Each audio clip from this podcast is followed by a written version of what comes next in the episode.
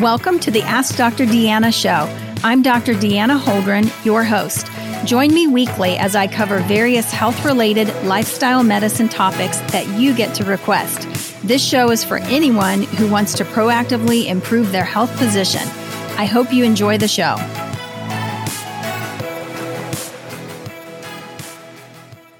Hey, everybody. Thanks so much for joining me today. Glad you are here uh, to hear the next uh, episode of the Ask Dr. Deanna podcast. Um, we are currently in the middle of a series that is focused on the menopausal or postmenopausal woman. So I'm excited uh, that last week we got to talk a little bit about weight management and some things that are specific to that age group, uh, to the woman who's going through menopause.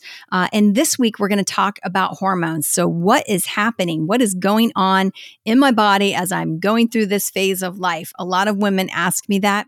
Um, you know, many women, uh, you know, will say that this is their midlife crisis. They come into my office and they just, you know, feel like things are just kind of falling apart. And, you know, oftentimes they've got kids who are now out of the house, but things are just, you know, not really well. And so part of that has to do with your hormones, believe it or not. And so what really happens? Well, for for the menopausal woman, you know, it's a time that reproductive function is basically declining or has declined completely, has has stopped altogether. From a practical standpoint in medicine, we consider it menopause when a, a woman has gone an entire year without having a menstrual cycle. That's the definition of menopause. So, what are some of the things that, that women experience? You know, there's so many symptoms that women can experience during this time, uh, from moodiness to full on depression. They can have hot, you know, extreme hot flashes that can be quite debilitating. Um, they can have, you know, uh, kind of a foggy brain phenomenon where they're just not able to focus as well, not able to think as clearly. They feel like they have a lot of fatigue. Their, you know, energy is is much less. Uh, they might, you know, have some cold or hot intolerances during this time. And of course, there is weight gain, which we talked about last week, and how to offset that and avoid that from happening. So, what is it really that's going on when this happens? Well, for most women, when this happens, they've had just a massive decline in hormones. Um, they've had a decrease in estrogen. They've had a decrease in progesterone. They've had a decrease in testosterone. They've had a decrease in DHEA, um, which is a precursor to a lot of those hormones. And so they can feel pretty crummy and it can be pretty dramatic. For some women, it is like a light switch.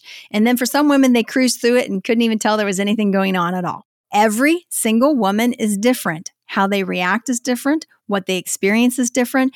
And that's okay.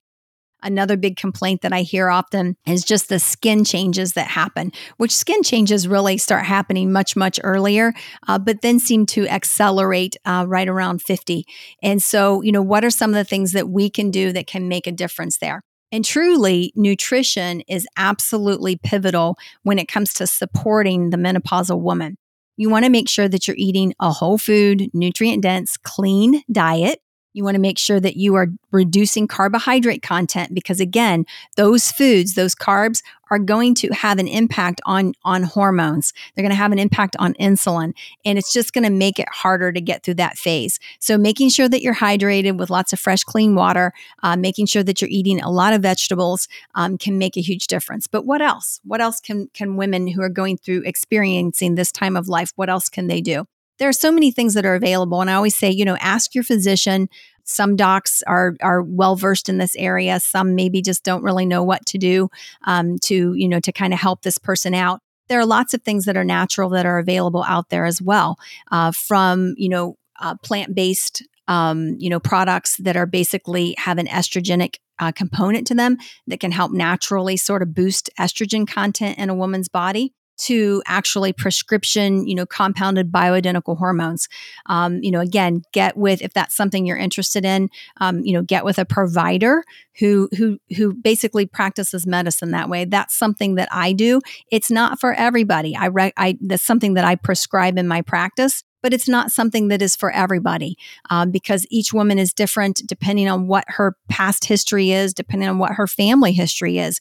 Those are things that have to be taken into consideration when you are deciding what is the best route um, to take or what is the best approach to take for this woman. So it is very, very individualized, um, but there are lots and lots of options out there that can help you know, to re- sometimes replace those hormones at a much level, much lower level to try to help transition through that time to help offset some of those symptoms. Um, you know, there are prescription medications as well uh, that can help with the symptoms as someone is going through um, this particular problem. Uh, and then again, as I said earlier, you know, the diet is absolutely critical. I have had uh, women come to me and say that they, you know, were having horrible symptoms and they basically went completely plant based and saw a tremendous improvement in their symptoms just with that. Doesn't mean you're going to stay plant based. It might just be that you're, you know, that you're going to eat that way for a short period of time. Uh, but certainly reducing the carbohydrates, you know, makes a huge, huge difference when when you are looking at these you know bioidentical hormones our bioidentical hormone therapy compounded hormones typically you're going to work with a practitioner they are going to test all of your hormones they're going to prescribe something to you to kind of help get you back into balance. And then they are going to monitor your hormones on a regular basis as well. You know, maybe in three months, repeat the test and see how you're doing. Or it might be in six months, or, you know, once you're stable, then maybe a yearly, um, you know, check in just to see how you're doing. Many times women will use that particular um, you know compounded hormone uh, until they are pretty much through this this menopausal time and then all of a sudden you know that maybe they don't need it anymore. Um, so we do typically say for the shortest time that's possible that's really what is best. And again women do really really well um, when you can support them. I think that you know what is really really hard and i've seen this you know happen many many times in medicine they're depressed. They're tearful. They're having horrible hot flashes. You know maybe they're having some some sexual issues as well because of what's happening with their hormones and they just feel like there's there's nothing that can help them. There there you know or nothing has been offered. And um, you know what i want you to know is there is help out there. You just got to keep looking. You got to find a provider um, who has studied uh, in this area and is knowledgeable in this area and willing uh, to help you through that transition. Uh, but it does not have to be a miserable time at all and it can make a huge difference in you know overall how you're feeling. So you know we know that those hormones you know, definitely they have an impact on the reproductive system, but they also have an impact cognitively. They have an impact on the cardiovascular system. They have an impact, you know, on the skin. They have an impact in so many different areas. And so it is definitely worth the time to pursue that and just make sure that your hormones, you know, are in balance and that you're doing well. Now, what if you're not having any symptoms? What if you're in that category? Well then you're fine okay? If you're not having any symptoms then then don't worry about you know are my hormones out of whack or whatever. You will know. You'll have you'll have some symptoms. Um, the other interesting thing is that oftentimes i will see as women are going through menopause um, it's the the really thin woman who typically has a lot more trouble with hot flashes and some of those vas- what we call vasomotor symptoms. And this is because that really thin person has a lower estrogen uh, level to start with. They just have low estrogen in their body. As we gain weight, so if you've got a heavier woman or somebody who you know has obesity, you know, as a, a, a health issue that they've had, you know, they're going to have a higher concentration of estrogen in their system they may not even experience hot flashes um, because you actually can make some estrogen from fat cells. So we do see that, and there's a difference um, there. In you know, earlier I said it's very individualized. And this is absolutely the case. It is very individualized in the approach. You know, what each person needs can be very, very different, um, but it can make such a difference overall in your total health. Um, another symptom that I see commonly is insomnia. You know, the the menopausal woman who suddenly, you know, they've slept well their entire lives and all of a sudden they cannot sleep. They cannot go to sleep for anything and they're miserable because of it. So, again, in that scenario for that uh, menopausal woman, postmenopausal woman, sometimes it's a little bit of melatonin, sometimes it's progesterone. You know, progesterone is great to help somebody sleep. Progesterone um, is a bioidentical hormone. It can be compounded or prescribed, but it's also readily available in a transdermal cream over the counter as well.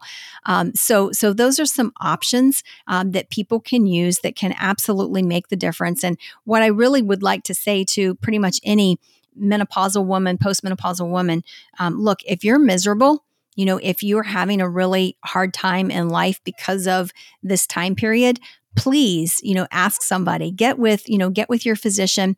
If they can't help you, find somebody who can, um, because it doesn't have to be like this. And you can have a much higher quality of life um, with balanced hormones. So thanks so much for joining me today. Uh, next week, we are going to still be talking about the postmenopausal woman, the menopausal woman, and we're going to talk about the importance of bone health, uh, something called osteoporosis, um, which is a very, very serious condition. Uh, that basically becomes a pretty major issue uh, as we age and especially around 65 and later. So there are things that we can do at 50 that can show up and make a difference down the road at 65. So I hope you'll join me for that session. And thanks so much for plugging in today. Everybody have a great day.